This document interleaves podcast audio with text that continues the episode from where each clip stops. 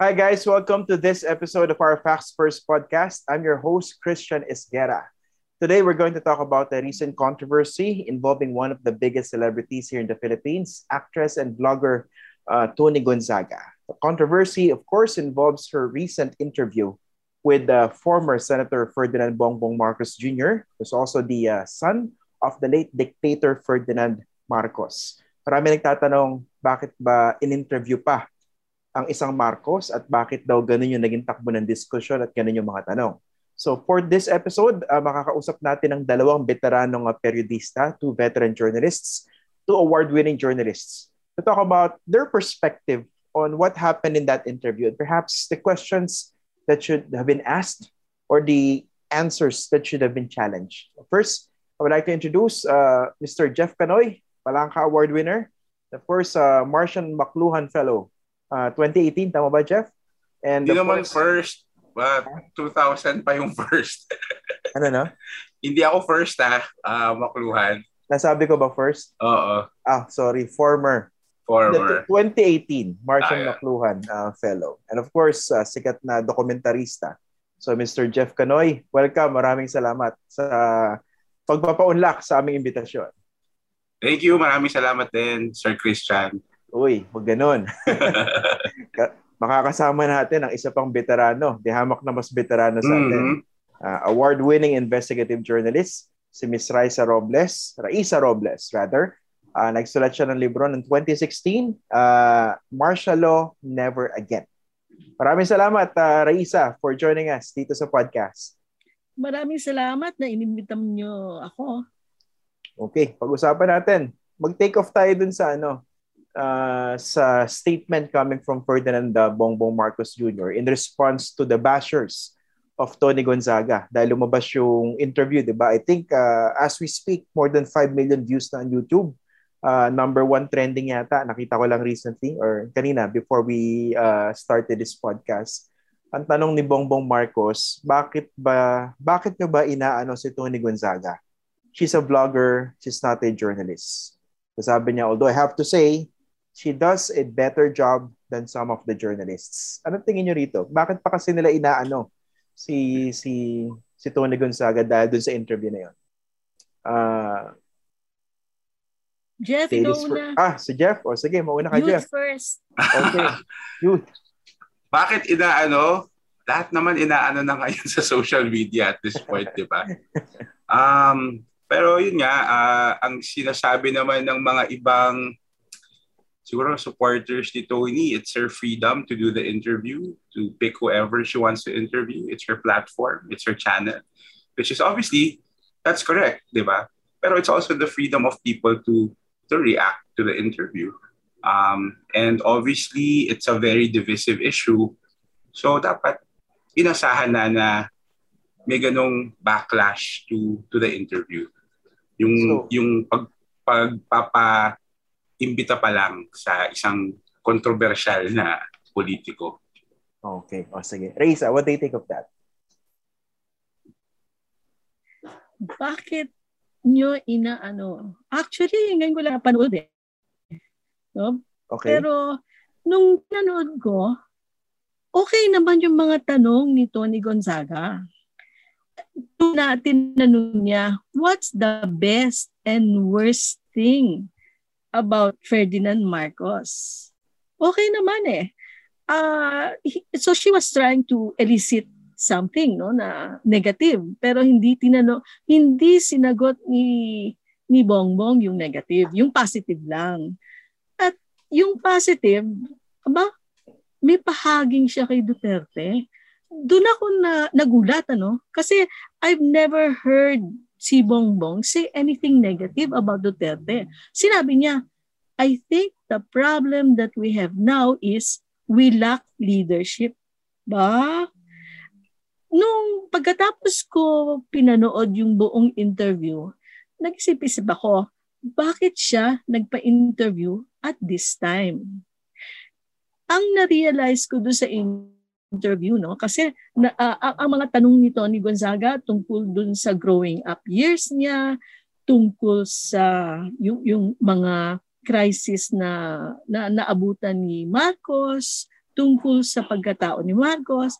And then I realized, eh, at saka especially tiningnan ko yung mga comments, no, na nakakaawa pala nung ano, I I I cried or I became teary-eyed nung nakita ko yung ano, yung sagot ni Bongbong tungkol sa pagkamatay ng kanyang uh, mm. ama. I realized, no, I think yung interview na ito is meant to establish that Bongbong Marcos is trained by a president to become president someday. Okay. That he was all his life a president in training. So, so, so maliwanag sa yung intention nitong ano, interview. Yes, so, yan ang intention ng interview. Oo. Uh, at gagamitin to ni Bongbong para ano uh, most probably tatakbo siya eh. Hmm. Uh, uh, yan ang tingin ko ah. Kasi kailangan, bakit siya kailangan tumakbo? Kasi mamamatay na yung nanay niya. Ang nanay niya gusto makakuha ng isang Marcos, makapaglagay ng isang Marcos sa loob ng Malacanang. Okay. Y- yun ang kutob ko, no? But of okay. course, baka I'm wrong, uh, but he really wants to run madali nating malaman kasi October 1 to 8 yung filing ng COCs eh. Sige. Oh, pero, pero, okay. pero, pero bago natin himayin yung ano, yung uh, yung naging takbo na interview. Tanungin ko muna oh. kayong dalawa ni Jeff. Kasi based na sa mga reaction ng mga napanood at nakita yung uh, clips tsaka yung mga excerpts of the interview sa social media, maraming galit ang basic question nila, bakit pa kasi ini-interview si Bongbong Marcos ng isang Tony Gonzaga? Uh, ano tingin mo rin, Jeff?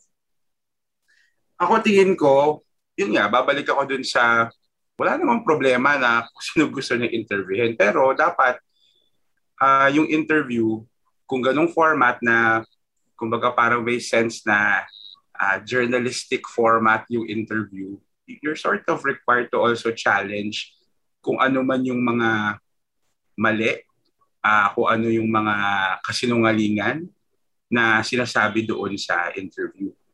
Ang lagi kong naiisip, uh, 'di ba sa Amerika, parang si Jimmy Fallon at one point in interview si uh, then I think it was then uh, presidential candidate Donald Trump. Tapos 'di ba, parang puro softball questions, tapos ginugulo pa yung nag-viral yung ginugulo yung buhok ni ni Trump ni, ni Jimmy Fallon and he he got criticized for it because ang daming mga pressing issue about 'di ba? Racism, misogyny na bakit bakit hindi inaddress yung yung mga elephants in the room. And and in a way that's also how I sort of felt when 'di ba when when I uh, got wind of the interview. Um, I was hoping na yung mga elephants in the room and obviously martial law is the biggest one. Mm. Yung dictatorship was the biggest one.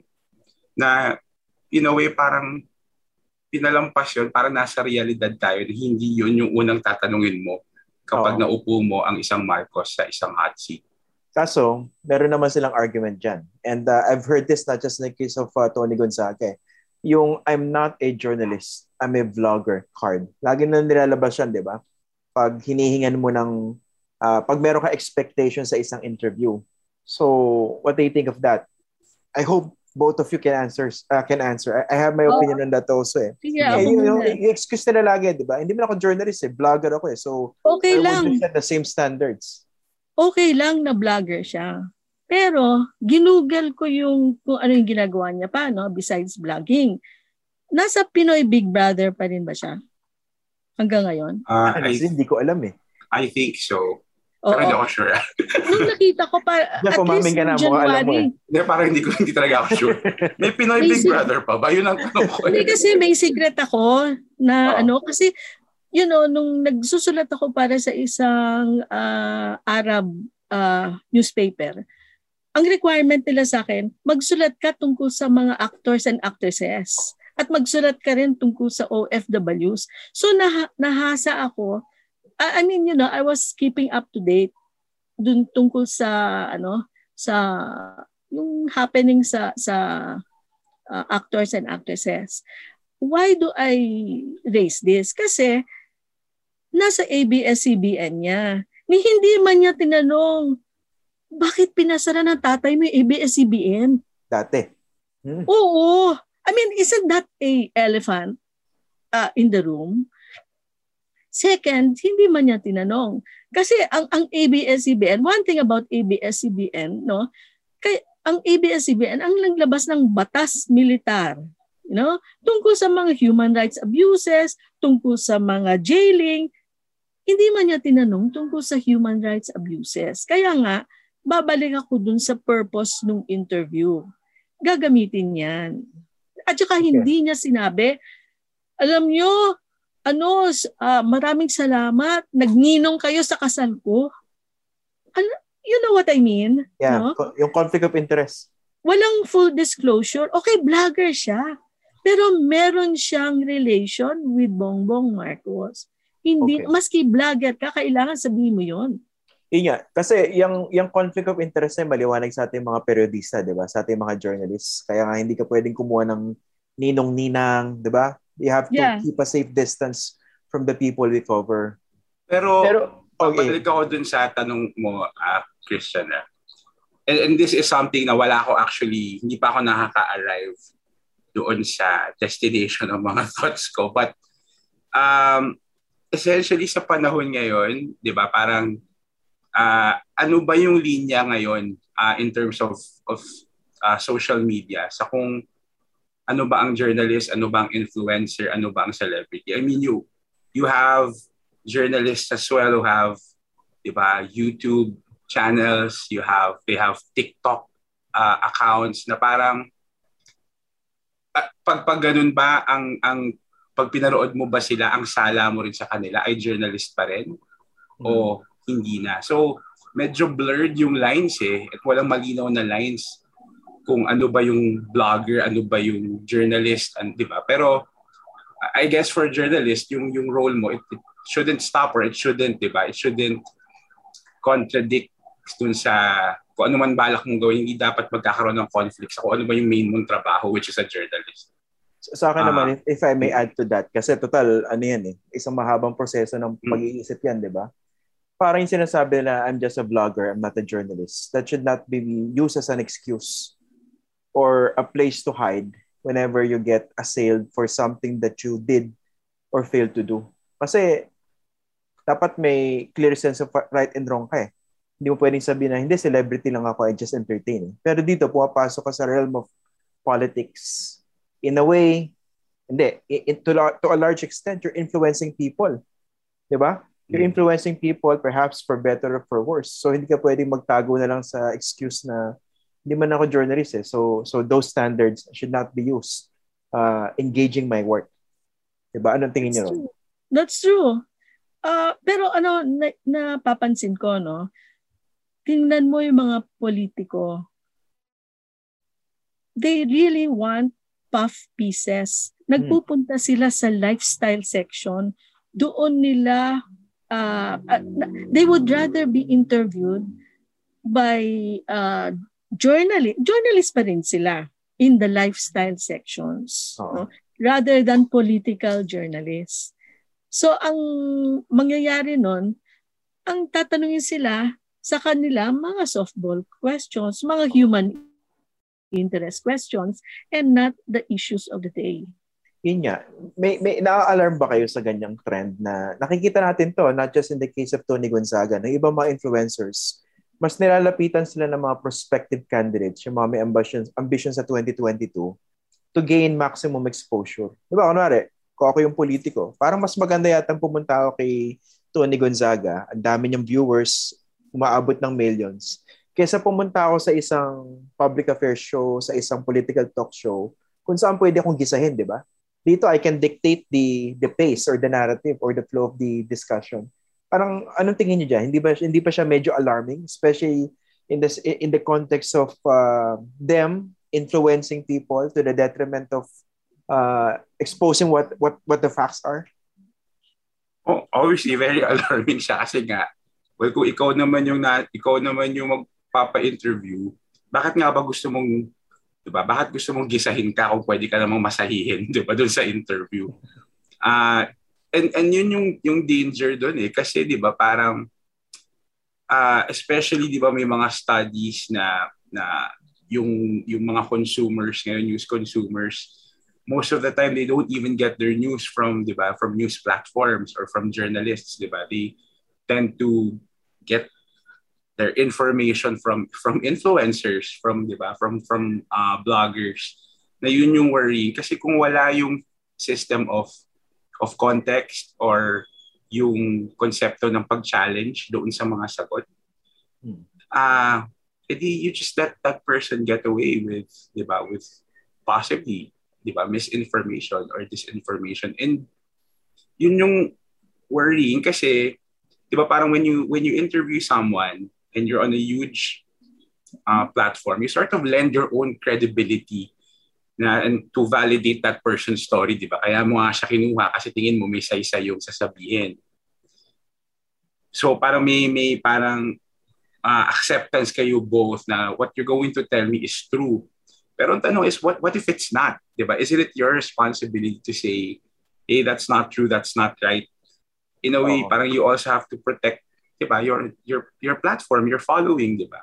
Sige. Uh, ang end uh, ang end ko lang doon as a train of thought na yun is essentially bago ka naman bago naman tayo journalist, bago naman tayo vlogger, tao pa rin naman tayo eh. And hindi ba parang yung pinaka-responsibilidad mo bilang tao is to is to the truth? Oo. Tsaka ito nga, ito siguro yung dapat maintindihan ng mga nanonood tsaka nakikinig sa atin. No? Pag periodista ka, meron tayong tinatawag na social contract with the public.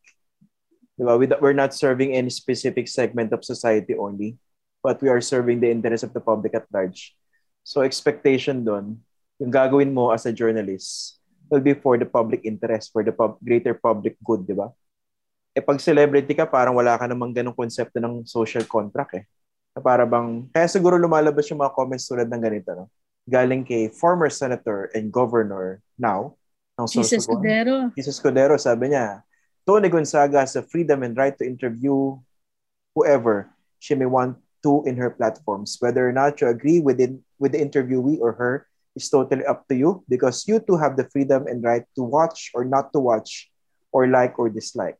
Tapos meron siyang hashtag, my channel, my right. What do you think of that, uh, Raisa? Eh, he's, he's right, pero nagpapapansin din si Senator Cheese eh or former Senator Cheese. Kasi tatakbo siya eh. Kaya nakikisakay na rin siya. Pero you know, uh, yung tanong mo, am I alarmed? Hindi eh. I'm jaded eh. Kasi this has been happening since time immemorial. Eh, you know, uh, every election naman, laging nag-hire ang mga, ano, di ba, ang mga politician natin, especially those running for senator, for president, ng mga ano mga influencer. Wala pang YouTube no no? Pero si, uh, nagdadala sila sa kanilang mga rallies no? Hmm. napanood ko nga noon nung 1986 nung nagraran si ano si Ferdinand Marcos yan ang first time na naka-attend ako ng rally, ng political rally. Nandun ako, nandun si Marcos, ano, uh, mag, uh, magkakampanya ang front act nila si Paps Fernandez at saka si Martin Rivera. Eh, oo. So, sila, sila pa nun, ha? Ano? Sila pa nun. oo. So, kaya lang kasi ang ang I think ang ano ngayon is that nagkaroon ng YouTube nawala because noon ang newspapers, mass media kontrolado yung information na pumapa pumupunta sa publiko. Tayo yung filter eh. Ano, there was no other channel of information. Ngayon, parang sumiklab. Meron ng Facebook, meron ng YouTube, meron ng Twitter. Hindi mo talaga alam kung, I mean, kung nakukuha mo, fake or ano. The, the, the best thing I think na uh, educators can do is to teach yung uh, that the especially the youth no? How do you assess? Hindi yung ito yung tama ito ano pero how do you assess kung ano kung if a uh, piece of information is fake news or true or biased mm. pero pumapasok doon yung critical thinking yun lang ang ano ko eh ang maano ko pwedeng solusyon. Pero yung issue ng ano, ng issue ng conflict of interest. Kasi among journalists, very ano yan, very important yung issue ng conflict of interest, diba? So, well, hindi ganito ka, ang hindi ka dapat nag-interview ng ninong mo, di ba? Hindi ka dapat nag-interview ng isang tao in exchange for money. Kunwari, politiko, nagpabayad ka in exchange for that interview, tapos binigay, binigay mo yung questions in advance para napag-practice niya, di ba? Hindi dapat Kasi ginagawa yun. Eh, pero, Walang ethics kasi eh, when it comes to blogging. Personal mo na yun eh. Tapos yung ano, kasi yung sinasabi, yung sinabi ko, no, conflict, may conflict of interest siya, hindi siya nag-disclose. Pwedeng magkaroon ng, ano, ah, what do you call it? Backlash yan sa kanya din. Pwede rin magkaroon ng backlash.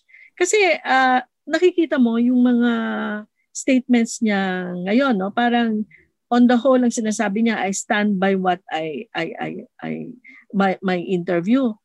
I don't okay categorize. Sabi niya, I don't categorize. Oh, pero uh, na ano na siya, na na color na siya na ah, pro Marcos medyo pro Marcos siya. Mm. Second, meron akong ano, I, I was wondering, no. This is another aspect. Nakita ko na ang YouTube following niya is like 4 million, no? Ang tanong ko sa kanya, nagbabayad ba siya ng correct tax? Kasi YouTube video, uh, you you you earn from ano, ako meron akong YouTube channel pero hindi ko pa nare-reach yung ano, uh, late ako kasi eh, mag ano, mag YouTube channel eh. So hindi ko pa ri- nare-reach. Ako nga wala eh. Mas advanced ka pa sa akin. High-tech si, ano, si Raisa. Ay nako. Pero Jeff, yung issue ng conflict of interest, yung ganun, should that also be applied uh, in the case of uh, Tony Gonzaga, a celebrity, a blogger? Sabi niya, hindi ako journalist eh. Kasi alam naman yan, di ba? Lumutang sa Ah. social media eh. Ninong niya si Bongbong eh. I think sa Siguro kasal. I think sa sa sa position na to, it really would just help to be very transparent. Um kasi 'di ba parang kaya ka nga fina-follow ng kaya ka nga may followers. Kasi 'di ba sup- supposedly you're yung mga tao kumakagat sa authenticity mo, sa truth That's mo, right. kaya ka Oh, nagfo-follow. that's right. So I think parang you owe it to to your followers to just also be very authentic and to be very truthful about kung ano yung konteksto ng magiging interview na ito. Tama naman eh. Again, I, I, I sort of agree with what Senator Chi said na, oh, channel niya yun eh. Oo, parang plataforma niya yun. She can use it she can use it however, 'di ba, she wants. Pero sana may may transparency na ginagawa niya itong isang interview. And this this isn't just for Tonya, this is for Pro. I guess everyone, for all, na may transparency na ah, kaya ako gagawin itong interview kasi whether I support this candidate or not, or whether ninong ko siya or hindi, or whether gan para lang, kumbaga may konteksto kung bakit, siguro it will help kung may konteksto na malinaw na may pinanggagalingan siya at may stand. Hindi yung yung nagtatago ka nga sa sa parang veil of of ah, wala akong conflict of interest ha? kasi di ba parang yung ginagamit yung in a way parang nagagamit yung yung profession eh di ba natin Oo. na bilang depensa pero sa mga ganong bagay you just have to be I guess very truthful kasi yun naman din yung puhunan mo kaya ka naman sinundan ng mga tao is Oo. because they they subscribe to your truth Tsaka importante yung sense of responsibility. Kasi pag ganun katindi yung, yung, yung influence mo, yung reach mo, hindi pwedeng kung ano lang gusto mong ilabas, ilalabas mo, di ba? Merong sense of responsibility dapat. For example, ewan ko, pinanood ko kasi yung video eh. Mara, I, as a journalist, I saw a lot of openings there in terms of, hindi mo naman kailangan tarayan si Bongbong Marcos eh. But there are certain issues that should that should have been threshed out or perhaps clarified or mga issue na ibinato sa kanya. Kasi uh, basically ano yun eh. Pwede mong tingnan yung, yung interview as a deodorizer eh. Uh, in the case of uh, of Bongbong Marcos. Pero nga pala, ito yung mga argument naman ng mga supporters ni, ni Tony Gonzaga. Kasi sabi nila, eh bakit kayo nagagalit nung in-interview si Bongbong? In-interview din naman si Lenny Robredo before, in-interview rin naman si Chel Diokno. Ra- Raisa, an- anong ano mo ron? Ay, sorry, hindi ko hindi ko na nakita yung inter si Tony Gonzaga interviewed Chel Diokno. And Oh, meron din siyang ganong interview. Ay, sorry Tapos, ah. tapos I think Ay, yesterday, 19 hours ago, ah nag-post naman siya ng ano, interview naman niya with Senator Manny Pacquiao. So makikita mo, political yung nagiging ah, flow nung ano eh, nung interviews niya. Ah, Obviously, in Well- preparation for the elections. I would have to to look at the uh, the the different interviews that she has uh, made in order to comment on that. I haven't seen it eh. Yung mga iba. The, the fact na nag-interview din naman siya ng iba, other political Also, figures. that means na she's becoming a political blogger. Kasi, ano eh, specifically, in-interview mo yung mga pwedeng tumakbo as, as ano eh, uh, for, for higher political office eh. So, ibig sabihin, uh, she should not complain kung nababash siya. Okay. Jeff, anong tingin mo doon? yun nga, free siya to invite whoever she wants. But yun nga, parang kung ano man yung in-expect natin dun sa bongbong interview of challenging certain uh, political figures, edi dapat ganun din yung same denominator din natin for the other interviews na dapat kung may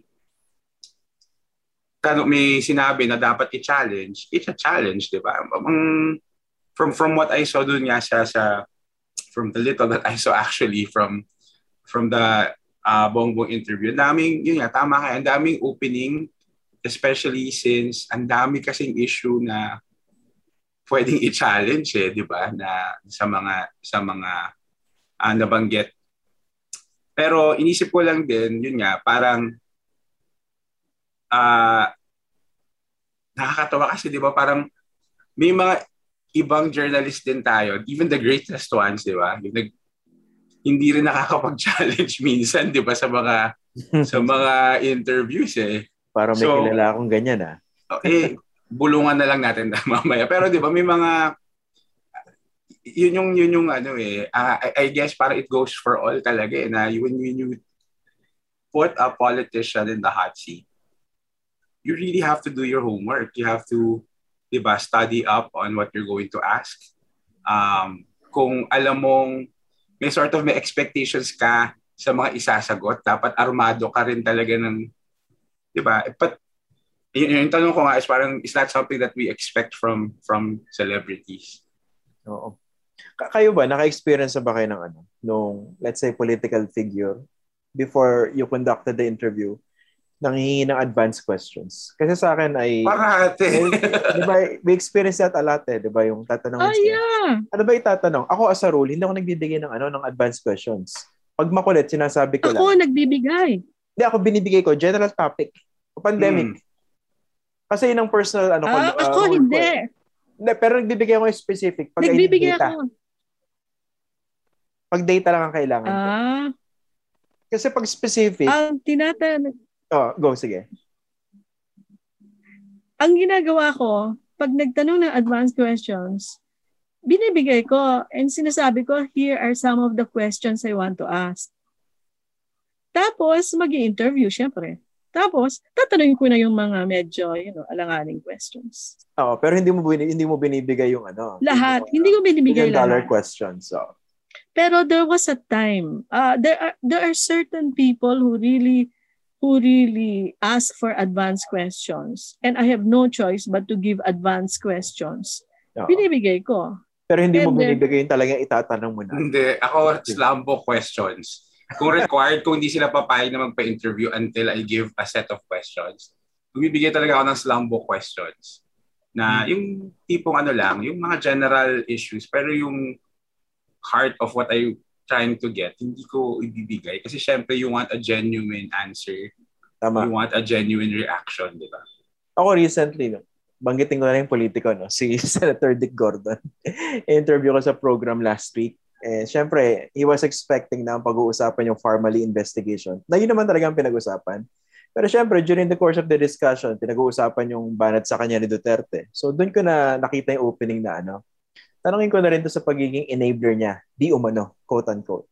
So there was a significant portion of the one-hour interview na pinag-uusapan yung uh, perception na he was an enabler of Duterte for so long. And then biglang nagbago because of the family investigation and obviously because of the upcoming election. After the interview, yung ano na, nagpaalam na, di ba? So, off-air na. Pero may Zoom pa rin. Inirita lang niya ako na, ano, eh, naughty, naughty. Pero at least sumagot, di ba? oh, at least sumagot. He was, he was, ano, he was very game. Yung iba kasi politiko talagang hindi eh. Yan ang iniisip ko dito, for example, in the case of Bongbong. Parang would uh, he have uh, showed up in that interview kung nagkaroon, hindi nagkaroon agreement of questions in advance o kaya na ito lang yung pag-uusapan. Kasi di ba basic yan sa interview ang politician, he would always want to control the, the narrative eh, the outcome of the interview. Eh. So, ano bang basa nyo rito sa naging takbo? Which Basic, hmm. goes for ano rin ah, for celebrities. Oh, tama. Yung mga diba? showbiz. Kasi showbiz din, based set of questions na you can't, parang, di ba, kumbaga sa coloring book, bawal kang magkulay sa labas ng linya na kailangan sundin mo. Uh, and, di ba, yun yung, yun, yun yung nakikita kong siguro pareho dun sa politics at, di ba, you have a politician and you have a celebrity interviewer. So, I guess yun yung mundong ginag ginagalawan, di ba nila, na nakasanayan din nila. Uh, swak, na, swak lang? Swak na, oh, may set of questions tayo. I mean, obviously, wala naman tayo dun sa likod nung, nung, nung vlog. Hindi natin alam kung ano yung intentions nila and I don't want, di ba, to, di ba, to assume din naman. Um, pero yun, given yung mga circumstances na gayon, you, you would, di ba, pause and think na, di ba, baka nga hindi lulusot din yung mga tanong na na pang-challenge, di ba? Okay. Nung sa kasagsagan ng controversy nito doon sa mga bumabanat kay Tony Gonzaga, yung mga supporters naman niya naghukay o binuksan yung baol ng alaala at nakahanap sila ng old interview ni Chris Aquino with Bongbong Marcos. I think this was during the 90s. Uh, 1995. 1995. Okay. So, Ray, Raisa, anong, anong tingin mo rito sa nag-interview naman ni Chris Aquino uh, with Bongbong Marcos at that time? Bongbong was a congressman then. Si Chris Aquino, actually pinanood ko. Uh, I mean, before this uh, ano this podcast no I, I wanted to see ano ba't mga tinanong ni Chris Aquino si Chris Aquino ang difference yung kay Tony Gonzaga si si Chris Aquino mas tactless kay Tony Gonzaga. And he actually she actually mentioned yung sungay.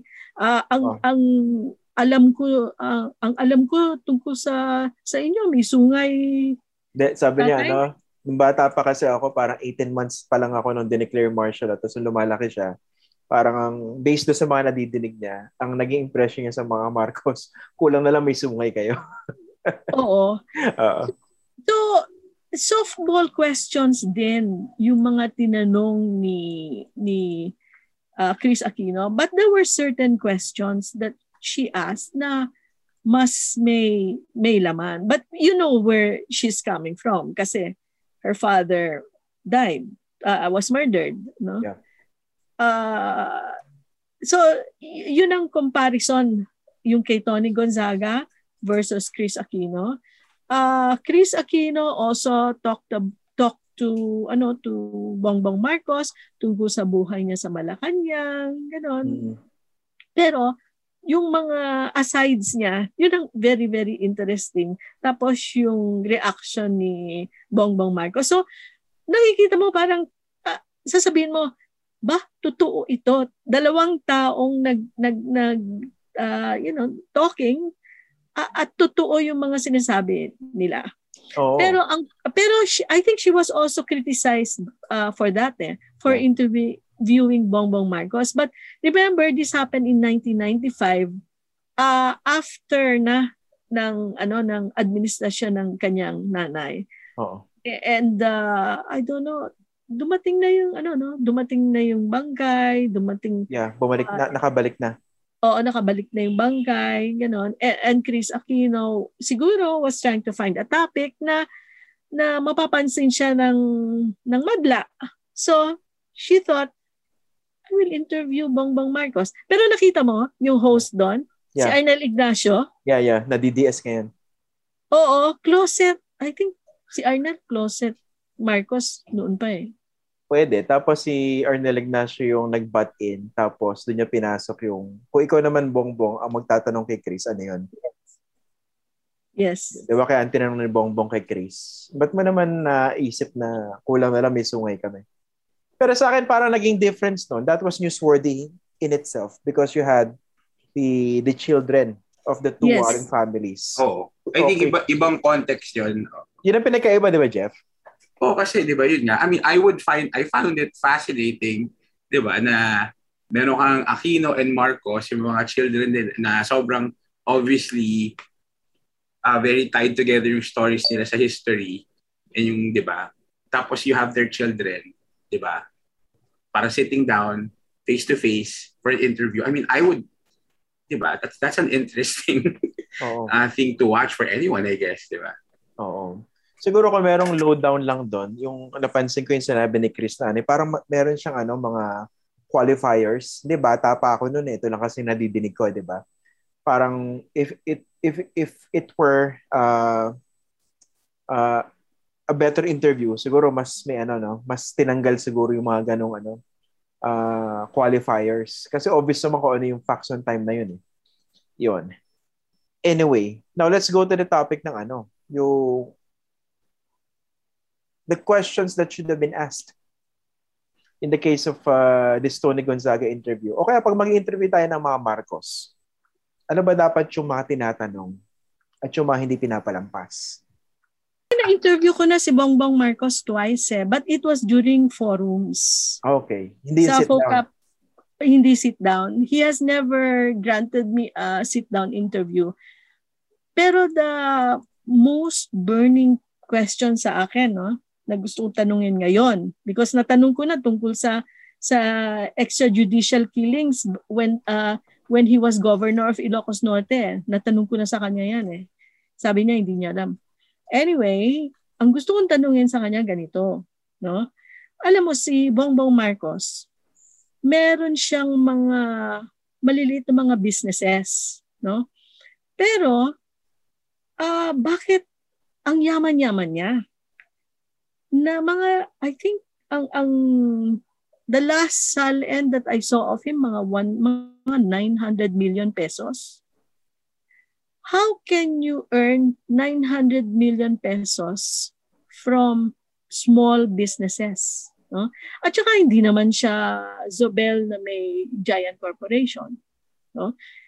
Pero ang tanong kong gusto, gusto ko talagang tanungin sa kanya is, kasi siya yung executor ng father's will niya, da- ng father, ng, ng will ng Ferdinand Marcos.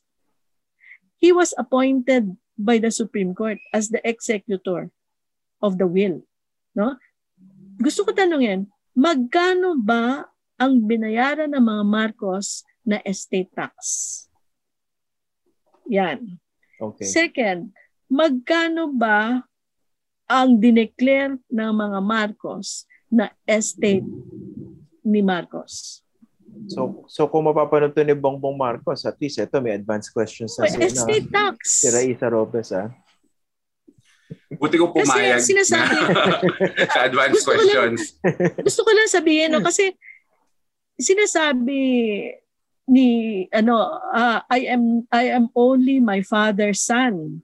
Ah, and then yung mga my Marcos loyalists sinasabi the sins of the you do not put the sins of the father on the children. Yeah. Kaya lang sila yung inheritors eh. At saka remember, nakuha sa Swiss banks mismo mga dokumento na binigay ng Swiss bank, mga Swiss banks sa Swiss Federal Court, nakalagay doon malinaw na sila ang inheritors ng kung anumang mga Swiss deposits. Okay. So don't tell me na wala kayong ano, uh, I mean, uh, they have, they, they, they, they are innocent of what their father did. okay. Yun lang. Ikaw, Jeff.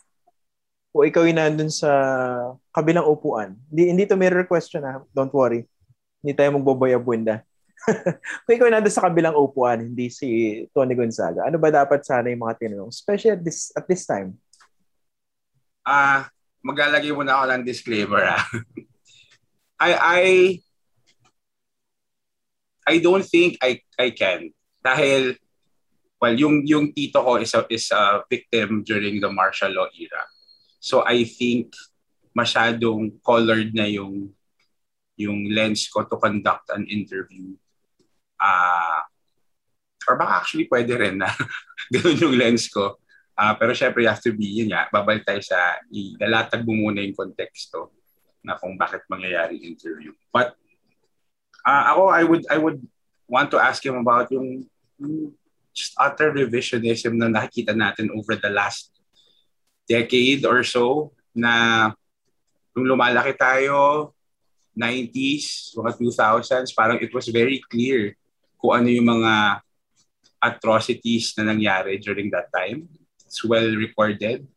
Yung mga nauna sa ating mga journalists did their part in keeping uh, those facts uh, on record. Pero bakit itong last 10 years, parang bakit bumaliktad yung parang narrative? Oh. Uh, and diba, it would be, I think, interesting to to sort of get his thoughts on on that. Um, ano ba yung tingin niyang nangyari o hindi nung panahon na yon.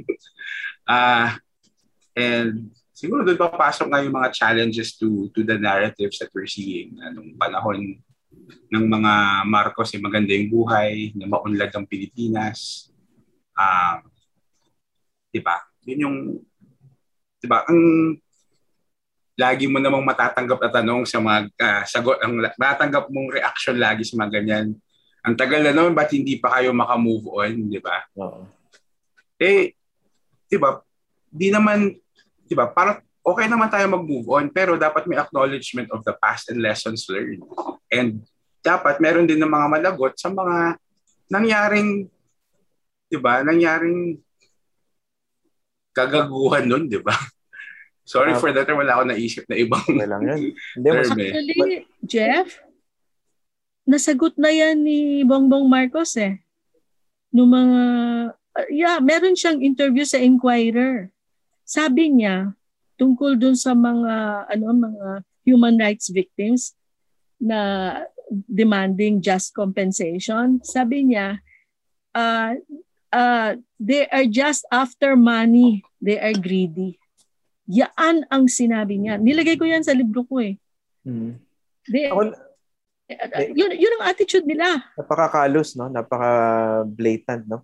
May, may, is, tama, ako never ko na-interview si Bongbong Macros so far na sit down. Although last week pina-invite ko siya sa program eh. Pero we didn't get a response. Na, na-interview na, siguro twice oh. or thrice. Pero ambush interview, okay yes. press con. Ako press yes. ako once press con style eh. Press con. Press con style.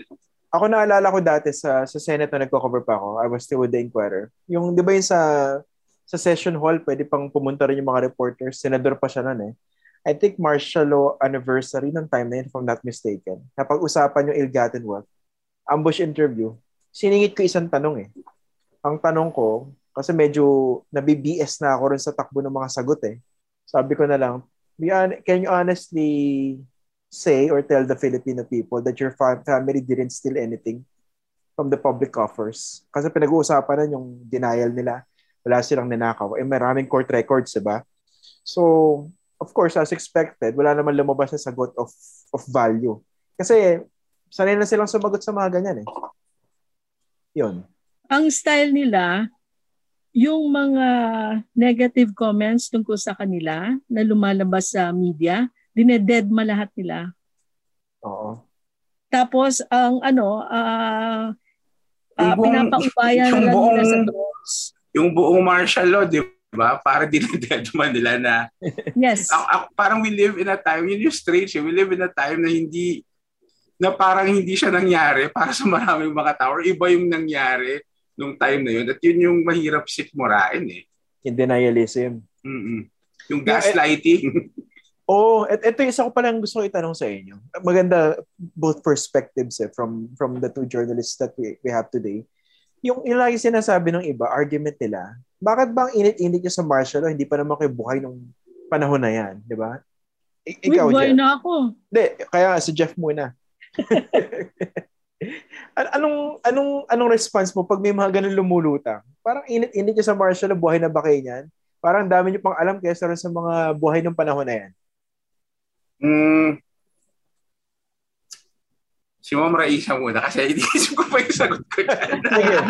Doon tayo sa ano, buhay na ng... Sa buhay na nung panahon na yun. Ako technically buhay na ako ng martial Oh, hindi ko pa naiisip Okay. yung sagot ko dyan eh. Kasi, Pero Pero ang na, oras. kasi it can happen again eh. And it nearly happened with Duterte. Kaya lang, ang difference between Duterte and Marcos, ah, medyo lazy si Duterte eh. Pero si Marcos, grabe. He was very OC. Si Duterte, hindi. It can happen eh, eh, eh, in the future.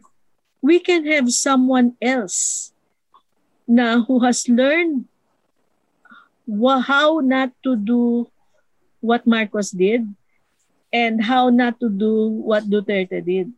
And that's the danger. Okay. Ikaw, Jeff, do you get offended pag mga ganun? Pag masabihan ka minsan? Ah, oo. Ang lagi ko iniisip, hindi naman hindi pa naman lahat tayo nakakapunta sa araw pero alam naman nating mainit 'yun, 'di ba? Kasi may facts eh, may science na, may records, may data to tell us na mainit 'yun. So, oo, hindi pa tayo buhay nung panahon ng martial law, pero yung mga kwento at yung mga datos na meron noon at records noon, 'di ba? It reveals so much of what really happened. Oo. At syempre yung repercussions, ano, oh, hindi, hindi pa naman tayo, oh, hindi pa naman tayo buhay ng martial law, pero yung consequences of what happened then, it's something na kinalakihan natin at we're still dealing with, di ba? Hanggang ngayon. At saka yung So- utang na binabayaran, madali sana mag-move on kung hindi natin binabayaran o binayaran yung mga Yun. utang na na-accrue noong time na yun. Oh, so copy-paste ako sa sinabi ni Raisa na, na I mean, there are so many lessons to be learned during Alam that mo, time. Alam mo kung sino ang tinitingnan ko that who is ah parang malap yung yung similar to Marcos na tumatakbo ngayon? Sino? Yes. Yes. Ah, Ping Lacson ba yan? Yes. Alam mo na interview Bilis nung ano ha, nung may winner agad. Eh, na kasi, interview ko si Ping Lacson sa eh, dati siyang Metrocom, di ba? Ano? Di ba dati siyang Metrocom? Ah, dati siya MISG. Ah, basta sa Phil ah, oh, Philippine Constabulary. Kasi noon during martial law and before wala tayong national police. Oo, magkasama pa. Ang meron tayo o Philippine Constabulary under the armed forces. Yan, Nung sinabi ni Senator Ping sa akin, nung na-interview ko siya, uh, what Marcos was doing was good initially. Tapos, the corruption set in. Yon. Hmm. So, okay lang sa kanya yung mga ginawa ni Marcos. Ayaw lang niya na yung corruption. Ah, pag tingnan mo si Ping Lacson, you know, I didn't realize na he's like 70 plus na din pala. Kasi ang, ang kinis ng ano niya, no? Ng, kasi ang kinis ng face mo, Christian. Hindi, mas Oo, kasi- makinis, mas makinis si Jeff for the record, ah. Diba? Hmm, sa ano yan, sa ring light po natin yan. So, ibig sabihin, ibig sabihin, ang ganda ng skincare regimen ni Senator Ping Lacson. Ah, yes. Isang beses, nasa Senado ako. Nag, ah, nag-observe ako ng mga ng Senate session. Tiningnan ko si Senator Ping. Tiningnan ko, tiningnan ko si Senator Biaso na ba? Talaga, very rough yung face ni Senator Biaso. Pero si Senator Ping, ang kinis, kinis, kinis. Sige. So, may, at may saka ano ano, ah, Total skincare, pinag-uusapan ano- natin. O, sige, sige. he, he, he tries to show that he is very much younger than his age. Uh, Ano? pero I think he's in his mid 70s right now. If I'm not mistaken, 73. Yeah, so 70. O 74 ba? I'll check. so he Kasi will batch, be batch older. 71 yan, di ba? PMA. Ah, he's older. He will be older than Duterte if he becomes ano, Oo. becomes president. So nakaano lang yung I think pagpeluka yata yung ano niya eh. But anyway, Teka. Teka, napunta, napunta na sa pilo. Lum- lumayo na tayo. Then, speaking of skincare na lang, may nakausap ako dati. Kasi ano yan, eh, very controversial ng batch 1971 ng PMA, di ba? Sina Green ko hunasan yan eh. Yes. So meron ako na, na nagko-cover ako ng PNP book before, nung, nung time na yon mga batch 71 yung namumuno sa PNP. So may isa siyang kabatch na nakakwentuhan ko once. Napag-usapan namin si Ping Lacson. Ang sabi lang niya, nung PMA days pa nila, talaga napakalinis sa katawan. Yun daw. So, mm. it was no surprise na miski nung tumanda, ganyan yung skin niya. So, he this served, is the new segment of our program. Huh? We talk about skincare. Pero he served under General Ver. Ah, General uh, Ver, overall commander. Oo. Nila. Siya yung ano, the uh, parang bato de la Rosa ni Duterte. Is that ano, is that correct to say that? Uh, more more brilliant, more clever. Okay. uh, sige, patapos na tayo pero siguro dito sa part na to, pag-usapan natin yung mga pwede nating iwan na lessons. Kasi uh, miski naging ganun yung takbo ng interview ni, ni, ni Tony with Bongbong Marcos, it's also unfortunate na nagkaroon intense bashing, di ba? Pero mas maganda, ano ba yung mga lessons na pwedeng iwan din sa mga, lalo sa mga nanonood, nakikinig sa kabataan yan when it comes to to martial law and how they should deal with yung sinabi nga ni Jeff kanina, yung intense, perhaps relentless effort to to revise history or sabi ng iba, it's not even revisionism, eh. it's total distortion. Ano yung mga dapat tandaan at huwag kalimutan? Especially pag consider yung role ng journalist and influencers in the overall discourse. Ako for uh, me, Ah, oh, sige. sige si Jeff. Ikaw muna. Hindi, sige, ikaw ah, muna. Sige. Jeff. Ah, ako, ay, ay, babalik yun nga, babalik tayo sa napakasimpleng lesson na tinuro sa atin lahat ni Spider-Man, di ba? With great power comes great responsibility.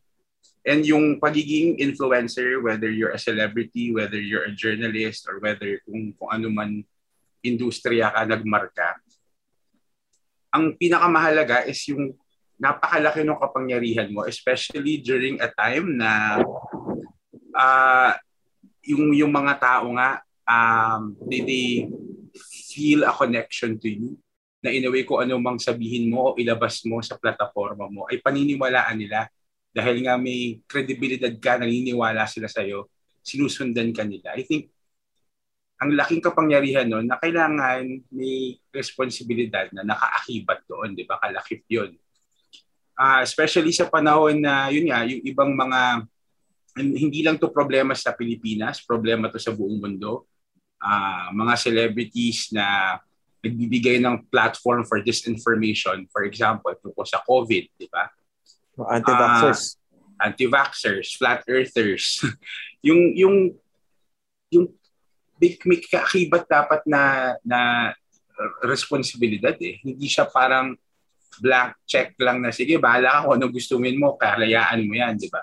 Hmm. Kasi kung gano'n, yun nga, babalik tayo sa kalayaan din ng mga tao na mag-react doon sa kasinungalingan na na-amplify because of the platform that you've given uh, yung yung nagpo-propagate ng mga ganun ng mga ganung kasinungalingan. So I I think it's just really more of of taking uh, responsibility of making sure na at the end of the day yun nga, kung ano yung katotohanan, yun dapat yung ina-amplify natin. Sayang yung platform eh. Mm-hmm. Di ba? Sayang yung ganong kalaking reach kung hindi nabibigyan ng boses yung mga karaniwang hindi nabibigyan ng boses. Oo. Sayang eh. Sana medyo ano. Anyway, ayoko na ituloy yung sasabihin ko. Yan. Raisa, Ibitahin natin si Tony Gonzaga sa podcast mo. Kausapin natin. Sana pumayag. Pero kasi, pag ang celebrities, maraming ano yan, di ba? Restrictions. Abay, kung ano, kung hindi siya pumayag, it's her loss. Subukan kasi, natin. Sige. No, I'm I'm interested also in how she uh, what she thinks kasi ano siya eh uh, she belongs to that age category na yun ang pinakamaraming voters eh. Uh, so, I think she's saka, 37. 37 years old siya. 37 na siya. Yeah. Well, 20, uh, from 18 to 45, ganon. Uh, but I I'm curious to ask her questions kung ano ba yung nalaman niya tungkol sa martial law? I mean, a- a- at sino yung nag-influence sa kanya? Uh, how did she uh, how did she uh, uh, parang ano, ano yung views niya tungkol sa martial law, tungkol sa mga Marcoses, you know? At kung ano, at kung na-amnesia girl na ba siya dun sa mga nalaman niya about Joke lang yan. Oo, at saka, Napanood ko yun kasi maganda yung movie na yun eh. Tsaka starting Ah. over again. Ah, John Lloyd forever ka dun sa ano sa may amnesia saka nabasa mo, na ah. ba niya, na, na, Siyempre. na, napanood na ba niya yung batas militar? Yeah. Kasi ano yun eh, production niya ng ng mother company niya. Ah, di ba, ABS-CBN. Sige. Ah, at nagtagal siya sa ABS-CBN ang napaka ano. no. So parang ina I'm just wondering na kung of course there's a disconnect. Parang disconnect na yung mother company mo is so anti-Marcos tapos ikaw medyo pro. Mm. So, but but if she's up to the challenge, I would like to ano to to talk to her. Oo nga. Eh, Tsaka yun nga, magandang, ma- magandang ending yan kasi iba naman. Medyo, I don't know kung anong thoughts siya rito. Pero yung automatic na sa social media, pag may hindi nagustuhan, cancel culture eh. Di ba? Meron agad hashtag Yeah. na cancel Tony Gonzaga. Parang, ako personally, I'm not a fan of that cancel culture. Same, same. Parang napaka-exclusionary for some, for a people that promote or advocates for inclusion. Pag may hindi ka nagustuhan, Ah. cancel. Although, to be fair, may mga tao naman talagang ka-cancel-cancel. Yeah, pero wag naman lahat. Pero may mga pagkakataon kasi na I think parang at one point we all make mistakes eh. And I think it it's better if we approach it na may sort of parang pagyaya sa redemption uh, that people can grow and people can, di ba, turn things around and grow from those mistakes. In real life. Um, Oo, hindi naman, di ba?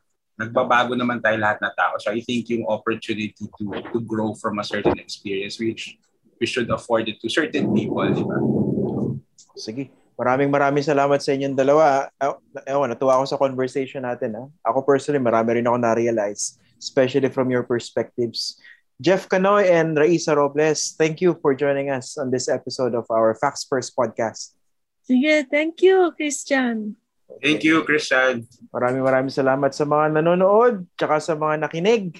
Uh, don't forget to click or uh, don't forget to like and subscribe. Alatang hindi sanay sa YouTube eh. no? Oo. Ayun, tapos sinasabi na lagi, you can watch this episode on our uh, on Apple, Spotify, Google, and Stitcher. Ayan. So, see you again sa next episode ng ating Facts First podcast. Pag-uusapan naman natin doon yung Bangsamoro. Okay, maraming salamat po sa panonood at sa pakikinig.